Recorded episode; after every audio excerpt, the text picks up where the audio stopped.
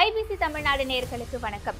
வரவிருக்க ரெண்டாயிரத்தி இருபத்தி இரண்டாம் ஆண்டு புத்தாண்டு நம்மளை இரு கரங்களை நீட்டி நம்மளை வரவேற்கிறதா இருந்தாலும் கூட கொஞ்சம் பின்னாடி திரும்பி பார்த்தோம் அப்படின்னா ரெண்டாயிரத்தி இருபதாம் ஆண்டு ரெண்டாயிரத்தி இருபத்தி ஒன்றாம் ஆண்டு நமக்கு பல இன்னல்களை கொடுத்துருக்கு.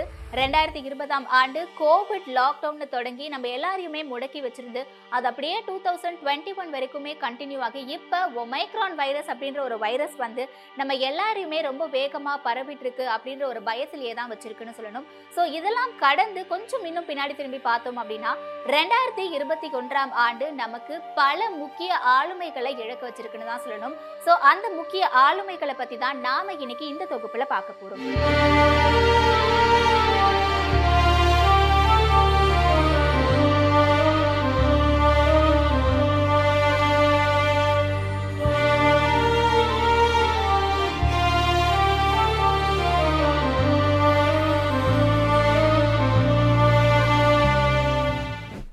ஆண்டின் இறுதியா உதிர்த்த காளை பூ அப்படின்ட்டு பார்த்தோம்னா பாடகர் மாணிக்க விநாயகர் தான்.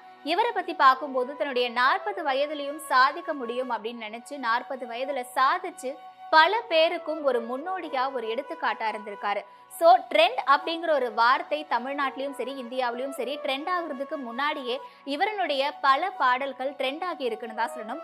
அந்த வகையில் தேவதாசும் நானும் ஒரே சாதி தானடி அப்படின்ற ஒரு பாடலும் வந்து மக்கள் மத்தியில் பெருசாக பேசப்பட்டுச்சு. ஸோ இந்த பாடலுக்கு பிறகு ரெண்டாயிரத்தில் வந்த பாடல்கள் எல்லாமே இளைஞர்கள் மத்தியில் ஒரு பெரிய இடத்தை பிடிச்சிருக்குன்னு தான் சொல்லணும். அந்த வகையில் ரெண்டாயிரத்திற்கு பிறகு இளைஞர்களுடைய காதல் தோல்விக்கு மயிலிறகுல மருந்து போட்ட மாதிரியே ஒரு பாடல் வந்துச்சு. அந்த பாடல் தான் பொம்பளைங்க காதலை தான் நம்பி விடாதே அந்த பாடல். இந்த பாடல் பல மத்தியிலையும் வந்து ஒரு பெரிய வரவேற்பை பெற்றிருந்துச்சுன்னு தான் சொல்லணும். இந்த பாடல்களை பாடிய மாணிக்க விநாயகம் அவர்கள் தான் வந்து இப்போ இருந்திருக்காரு சமீபத்துல. கட்டு கட்டு கீரை கட்டு சின்ன விடா வரட்டுமா பெரிய விடா வரட்டுமான்னு இவருடைய அத்தனை பாடல்களும் இளைஞர்களை வெகுவா கவர்ந்து இழுத்திருக்குன்னு தான் சொல்லணும். அந்த வகையில சினிமாவுல குத்து பாடல்கள் மட்டுமில்லாம பக்தி பாடல்களை பாடியும் இசையும் அமைச்சிருக்காரு மாணிக்க விநாயகம். விடை கொடு எங்கள் நாடேன்னு பாடி ஈழத் தமிழர்கள் மத்தியிலும் தன்னுடைய குரலை பதிச்சிருக்காரு. எழுபத்தி மூன்று வயதான இவரு சென்னை திருவான்மியூர்ல இருக்க தன்னுடைய வீட்டுல திடீரென ஏற்பட்ட மாரடைப்பு காரணமா டிசம்பர் இருபத்தி ஆறு இரண்டாயிரத்தி இருபத்தி ஒன்று அன்று இயற்கையை எய்திருக்காரு. அடுத்ததா ஒட்டுமொத்த இந்தியாவையுமே உடைத்து போட்ட ஒரு சம்பவம் அப்படின்ட்டு பார்த்தோம்னா பாதுகாப்பின் இமயம் நீலகிரியில மறைந்து போனதுதான்.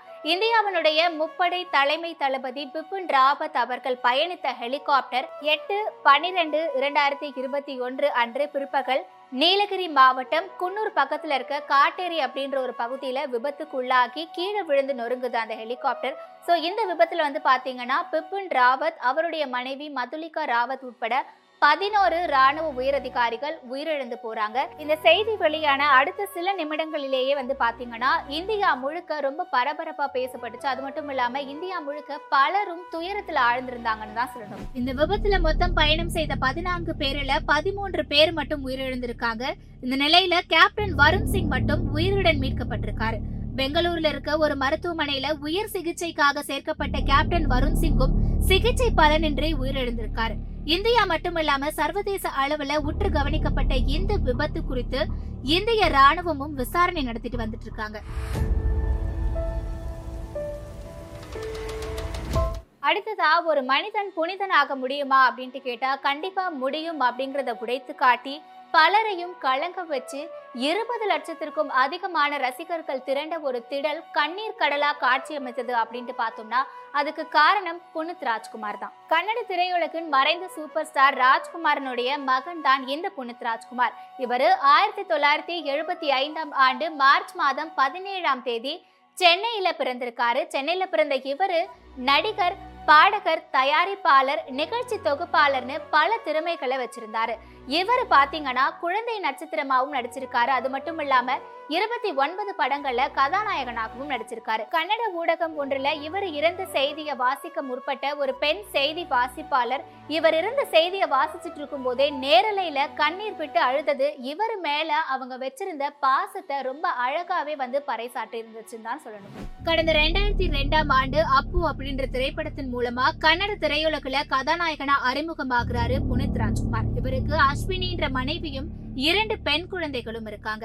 ஒரு நடிகரா மட்டுமில்லாம முதியோர் இல்லங்கள் ஆதரவற்ற குழந்தைகளுக்கான கல்வி செலவுகளை ஏற்பதுன்னு பல சமூக சேவைகளையும் திரைக்கு பின்னாலே இவர் செய்துட்டு வந்துட்டு இருந்தாரு ஜேம்ஸ் வித்வா ஆகிய படங்கள்ல தற்போது அவர் நடிச்சிட்டு வந்துட்டு இருந்த இந்த நிலையில தான் புனித் ராஜ்குமார் எதிர்பாராத விதமாய் ஏற்பட்ட மாரடைப்பு காரணமா மருத்துவமனையில சேர்க்கப்பட்டிருந்த நிலையில இரண்டாயிரத்தி இருபத்தி ஒன்று ஆகஸ்ட் இருபத்தி ஒன்பது அன்று உயிரிழந்திருக்காரு. அடுத்ததா தமிழக அரசியல் தளத்துல மிக வேகமா இயங்கிக் கொண்டுட்டு இருந்த சிவப்பு கொள்கைக்காரர் இவரு தாப்பா அப்படின்னு சுருக்கெழுத்துல செல்லமா அரசியல் தளத்துல பல பேர் இவரை கூப்பிட்டு இருந்தாங்க. இவர் வந்து பாத்தீங்கன்னா அரசியல் வட்டாரத்துல ரொம்பவே சுறுசுறுப்பா இயங்கி கொண்டிருந்த ஒருத்தர் தான் சொல்லணும். ஆமாங்க தா பாண்டியன் இவருடைய இறப்பு இந்த ஆண்டு பல தோழர்களையும் கலங்கடிச்சதுன்னு தான் சொல்லணும். தா பாண்டியன் ஆயிரத்தி தொள்ளாயிரத்தி முப்பத்தி இரண்டாம் ஆண்டு மே மாதம் பதினெட்டாம் தேதி மதுரை மாவட்டம் உசிலம்பட்டி தாலுகாவில் இருக்க வெள்ளை மலைப்பட்டி அப்படின்ற ஒரு சிறு கிராமத்துல தாவிது நவமணி தம்பதிக்கு பிறந்த நான்காவது மகன்தான் தா பாண்டியன். பெற்றோர் ஆசிரியர்கள் அப்படிங்கறதுனால பள்ளி கல்லூரி படிப்புகளை முடிச்ச பிறகு பெற்றோர் வழியை பின்பற்றி தான் படிச்ச அதே காரைக்குடி அழகப்பா கல்லூரியிலேயே வந்து ஒரு ஆங்கில ஆசிரியராகவும் வந்து பணியாற்றிட்டு இருந்தாரு. பின்னாடி கம்யூனிச கொள்கைகளால ஈர்க்கப்பட்ட தா பாண்டியன் முழு நேர இந்திய கம்யூனிஸ்ட் கட்சி தொண்டராகவே வந்து மாறியிருக்காரு. வடநாட்டு தலைவர்கள் தமிழ்நாட்டுக்கு வரும்போதெல்லாம் தா பாண்டியன் தான் அவர்களுடைய பேச்சுக்களை எல்லாம் வந்து மொழிபெயர்ப்பாராம். அப்படி ஆயிரத்தி தொள்ளாயிரத்தி தொண்ணூற்றி ஒன்று மே மாதம் இருபத்தி ஒன்றாம் தேதி ராஜீவ்காந்தி பேச வேண்டிய ஸ்ரீபெரும்புத்தூர் கூட்டத்துல தா பாண்டியனே மொழிபெயர்ப்பாளரா ஏற்பாடு செய்யப்பட்டிருந்தாராம். ஆனா அங்க நடந்த குண்டுவெடிப்புல ராஜீவ்காந்தி இறந்துவிட அந்த விபத்துல தா பாண்டியனும் தூக்கி வீசப்பட்டு படுகாயமடைஞ்சிருக்காரு. இவரு இலங்கை தமிழர்களுக்கு ஆதரவு நிலைப்பாட்டுல கடைசி வரைக்கும் இருந்தவரும் கூட. ரெண்டாயிரத்தி அஞ்சுல இந்திய கம்யூனிஸ்ட் கட்சியினுடைய மாநில செயலாளரா தேர்வு செய்யப்பட்ட தா பாண்டியன் அவர்கள் வந்து பாத்தீங்கன்னா அடுத்ததா தொடர்ச்சியா மூன்று முறை மாநில செயலாளர் பதவியில வந்து இருந்திருக்காரு. கடந்த இரண்டாயிரத்தி இருபத்தி ஒன்றாம் ஆண்டு பிப்ரவரி இருபத்தி நான்காம் தேதி சென்னை ராஜீவ்காந்தி அரசு மருத்துவமனையில உடல்நலக்குறைவு ஏற்பட்டு தாப்பாண்டியன் அவர்கள் அனுமதிக்கப்பட்டிருக்காரு. இதை தொடர்ந்து வந்து பாத்தீங்கன்னா ஏப்ரல் இருபத்தி ஆறாம் தேதி அவர் மரணம் அடைஞ்சிருக்காரு. சிரிக்க வைக்கிற நேரத்துல ஒரு சிலரால மட்டும் தான் நம்மள சிந்திக்க வைக்க முடியும். அந்த வகையில எல்லா நேரங்கள்லயும் நம்மள சிந்திக்கவும் வச்சு சிரிக்க வச்ச ஒருத்தர் லட்சக்கணக்கிலான மரங்களை நட்டு அதனால இயற்கையை தன்னை எவ்வளவு நேசிக்கிறேன் அப்படின்றத வந்து நிரூபிச்ச ஒருத்தர் யார் அப்படின்ட்டு பாத்தீங்கன்னா நடிகர் விவேக் அவர்கள் தான். நடிகர் விவேக் அவர்கள் ஏப்ரல் இரண்டாயிரத்தி இருபத்தி ஒன்றாம் ஆண்டு பதினைந்தாம் தேதி கடைசியா ஓமந்தூரார் அரசு மருத்துவமனையில தான் செய்தியாளர்களுடைய சந்திப்புல நம்ம அவரை பார்த்தோம். அதன் பிறகு அவர் இறந்த செய்தி தான் நம்ம எல்லாருக்குமே வந்து கேட்டுச்சு. நான் ஏன் தனியார் மருத்துவமனையில கொரோனா தடுப்பூசி போட்டுக்காம அரசு மருத்துவமனையில போட்டுக்கிறேன் அப்படின்னு கேட்டீங்கன்னா அரசு மருத்துவமனையில தான் பெரும்பாலான ஏழை மக்களுக்கு இலவச மருத்துவ சேவை செய்துட்டு வந்துட்டு இருக்காங்க. நிறைய மக்களுக்கு இந்த தடுப்பூசியை போட்டுக்கலாமா வேண்டாமா அப்படின்ற நிறைய கேள்விகள் இருக்கு. அதே மாதிரி வதந்திகளும் இருக்கு. இந்த வதந்திகளுக்கு ஒரு முற்றுப்புள்ளி வைக்கணும்னும் பொதுமக்களுக்கு தெரிவிச்சுக்கிறதாகவும் அரசு மருத்துவமனையில வந்து தடுப்பூசி போட்டுக்கிட்டேன் அப்படின்ற மாதிரி அந்த செய்தியாளர் சந்திப்புல அவர் சொல்லியிருந்தாரு. இந்த நிகழ்வுக்கு அடுத்த நாளே மருத்துவமனையில அவர் சேர்க்கப்பட்டதா வந்த தகவல் சற்று அதிர்ச்சியை ஏற்படுத்துச்சுன்னு தான் சொல்லணும். அந்த வகையில இரண்டாயிரத்தி இருபத்தி ஒன்று ஏப்ரல் பதினேழு எல்லோருக்கும் பேரதிர்ச்சியை கொடுத்து மாரடைப்பால மரணம் அடைந்தார் இவருடைய மறைவுக்கு தமிழகத்துல இருக்க பலரும் பல இடங்கள்ல மரக்கன்றுகளை நட்டு அஞ்சலி செலுத்தினாங்கன்னு தான் சொல்லணும். அது மட்டும் இல்லாம நம்ம எல்லாருக்குமே சிரிப்போடு சேர்ந்து சமூக கருத்துக்களையும் ஒரு சேர கொடுத்து நம்ம எல்லார் மனதிலையும் சிரிப்பை மட்டுமே விதைச்ச இவர் வந்து பாத்தீங்கன்னா இந்த ஆண்டு நம்ம எல்லார் மனசுலயுமே இருந்து நீங்கிட்டாருன்னு தான் சொல்லணும். அது மட்டும் இல்லாம ஒரு பெரிய சோகத்தையும் நம்ம எல்லார் மனசுலயும் நமக்கு வந்து ஒரு பரிசா கொடுத்துட்டு நம்மளை விட்டு போயிருக்காருன்னு தான் சொல்லணும். அடுத்ததா தமிழக அரசியல் தளத்துல மிகப்பெரிய தாக்கத்தை ஏற்படுத்தியது அப்படின்ட்டு பார்த்தோம்னா மூத்த அரசியல்வாதி மதுசூதனன் அவர்களுடைய இறப்பு தான் எம்ஜிஆர் அதிமுக அப்படின்ற ஒரு தனி கட்சியை வந்து தொடங்கி நடத்திட்டு இருந்தாருன்னு தான் சொல்லணும். எம்ஜிஆருக்கு அடுத்து ஜெயலலிதா தலை காட்டிய காலத்துல கூட தொண்டர்களை திரட்டுறதுக்காக தேவைப்பட்ட ஒரு நபர் தான் மதுசூதனன். எம்ஜிஆர் காலம் மட்டுமில்லாம ஜெயலலிதா தலையெடுத்த காலத்திலும் கூட தொண்டர்கள் பலத்தை காட்டுவதற்கு தேவைப்பட்ட ஒரு நபர் தான் மதுசூதனன். ஆயிரத்தி தொள்ளாயிரத்தி தொண்ணூற்றி ஒன்றுல ஆர் கே நகர்ல போட்டியிட்டு வென்ற மதுசூதனனுக்கு கைத்தறித்துறை அமைச்சர் பதவியை கொடுத்தாங்க ஜெயலலிதா. அதே போல பெண் ஐஏஎஸ் அதிகாரி ஒருவர் மீதான ஆசிட் வீச்சில கைது செய்யப்பட்ட மதுசூதனன் பிறகு விடுவிக்கப்பட்டார். இப்படி தொண்ணூறு அரசியல்ல பரபரப்பாக இருந்தவர் தான் இந்த மதுசூதனன். சமீபத்திய இரட்டை தலைமை தலையெடுப்பினாலும் வயது மூப்பினாலும் ஓரம் கட்டப்பட்டதா அவருடைய கட்சியினராலேயே கூறப்பட்ட நிலையில அதிமுகவினுடைய அவை தலைவராகவே இருந்து ஐந்து ஆகஸ்ட் இரண்டாயிரத்தி இருபத்தி ஒன்று உடல்நலக்குறைவு ஏற்பட்டு அதன் காரணமா உயிரிழந்திருக்காரு. கலைத்தாயின் அரவணைப்புல கலைத்துறைக்கு தன்னுடைய வாழ்நாள் முழுக்க கலைப்பணி செய்தவர்னு தான் சொல்லணும். ஸோ இவரை பற்றி பார்க்கும்போது இவர் தன்னுடைய வாழ்நாள் முழுக்க கலைக்காக அர்ப்பணிச்சிருக்காரு. அது மட்டும் இல்லாமல் இவர் வெளிப்படையாக பேசும் தன்மை கொண்டவர் சுயமரியாதை மிக்கவரும் கூட. இவரை பற்றி சொல்லணும்னா பாடலாசிரியர்னு ஒரே வார்த்தையில் சொல்லிட முடியாது. இவர் வந்து கவிஞரும் கூட வசனகர்த்தாவும் கூட மற்றும் நடிகர்னு பன்முக தன்மையை வந்து தனக்குள்ளே வச்சிருந்தாரு. ஆமாங்க கவிஞர் பிறைசூடன். ஸோ இவருடைய இறப்பும் இந்த ஆண்டு பல பேரையும் கலங்க வச்சதுன்னு தான் சொல்லணும். சிறை படத்துல பாடல் ஆசிரியரா எம் எஸ் விஸ்வநாதன் கூட பயணத்தை தொடங்கிய பிறைசூடன் கடைசியா ரஜினியினோட அண்ணாத்த படத்துல நடிகராகவும் நின்றிருக்காரு. இதயம் படத்துல இதயமே இதயமே பாடல்ல இசையுடன் இவருடைய வரிகள் காதல் தோல்வியின் வழியில நினைச்சது. கோபுர வாசலிலே படத்துல காதல் கவிதைகள் படித்திடும் நேரம் உன்ன நினைச்சேன் பாட்டு படிச்சேன் படத்துல என்னை தொட்டு அள்ளி கொண்ட மன்னன் பேரு ஏனடி உள்ளிட்ட பாடல் வரிகள் மூலம் எண்பது தொண்ணூறுகள்ல டீ கடை முதல் அன்றைய இலசுகள் மனங்களை நிறைத்து எளிமையுடன் வாழ்ந்து எட்டு அக்டோபர் இரண்டாயிரத்தி இருபத்தி ஒன்று அன்று கலை உலகிலிருந்து விடை பெற்றாரு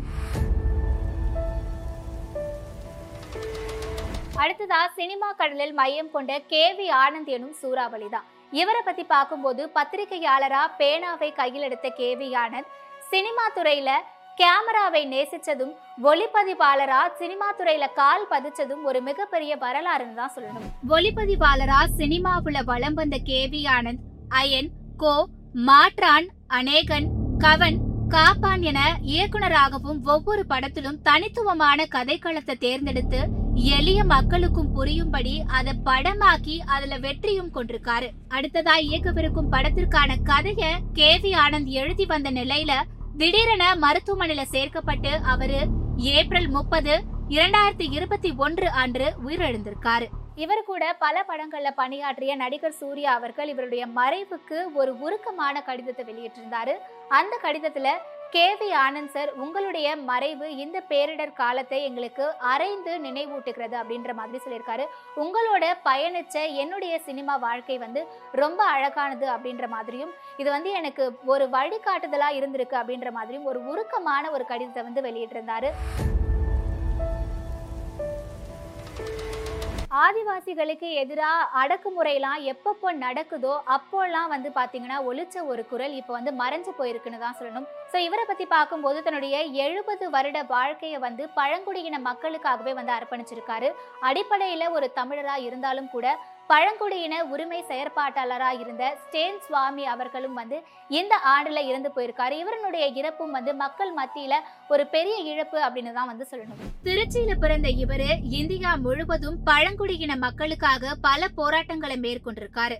ஆதிவாசிகளுக்கு எதிரான சுரண்டல்களின் விவரங்களை விரல் நுனியில வைத்திருந்த ஸ்டேன் சுவாமி அரசு மற்றும் சில கார்ப்பரேட் நிறுவனங்களால பறிபோகும் ஆதிவாசிகளினுடைய உரிமைகளை மீட்டெடுக்கும் நோக்கத்துல ரொம்பவே உறுதியா இருக்காரு இரண்டாயிரத்தி பதினெட்டாம் ஆண்டு அக்டோபர் எட்டாம் நாள் பீமா கொரேகான் வன்முறை மற்றும் இந்திய கம்யூனிஸ்ட் கட்சி அமைப்புடனான தொடர்பு ஆகிய குற்றச்சாட்டுகள் சுமத்தப்பட்டு சட்டவிரோத நடவடிக்கைகள் சட்டத்தின் கீழே தேசிய புலனாய்வு அமைப்பால கைது செய்யப்பட்டார். பார்க்கின்சன் நோயால பாதிக்கப்பட்டிருந்த எண்பத்தி மூன்று வயதான ஸ்டேன்சாமிக்கு மகாராஷ்டிரா சிறையில அடைக்கப்பட்டிருந்த போது உடல்நிலை சரியில்லாமல் போனது. இரண்டாயிரத்தி இருபத்தி ஒன்றாம் ஆண்டு ஜூலை மாதம் நான்காம் தேதி உடல்நிலை மோசமடைஞ்சதால மும்பையில இருக்க ஹோலி ஃபேமிலி மருத்துவமனையில வென்டிலேட்டர் படுக்கையில அனுமதிக்கப்பட்டிருந்தாரு.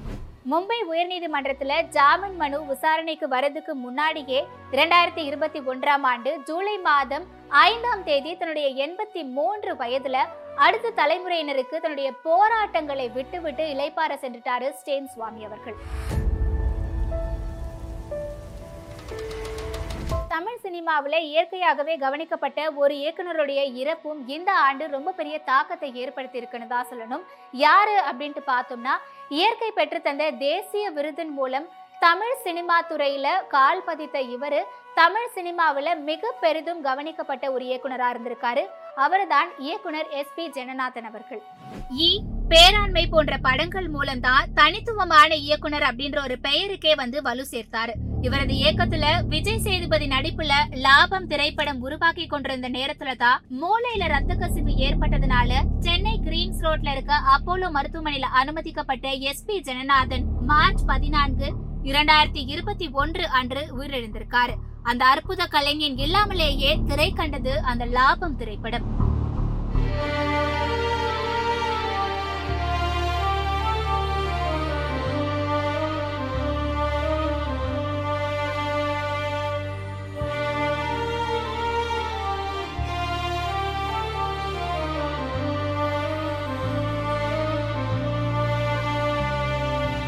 இப்படியாக இந்தியாவில் பல முக்கிய ஆளுமைகளை கடந்த ஆண்டு நாம இழந்திருக்கோம்.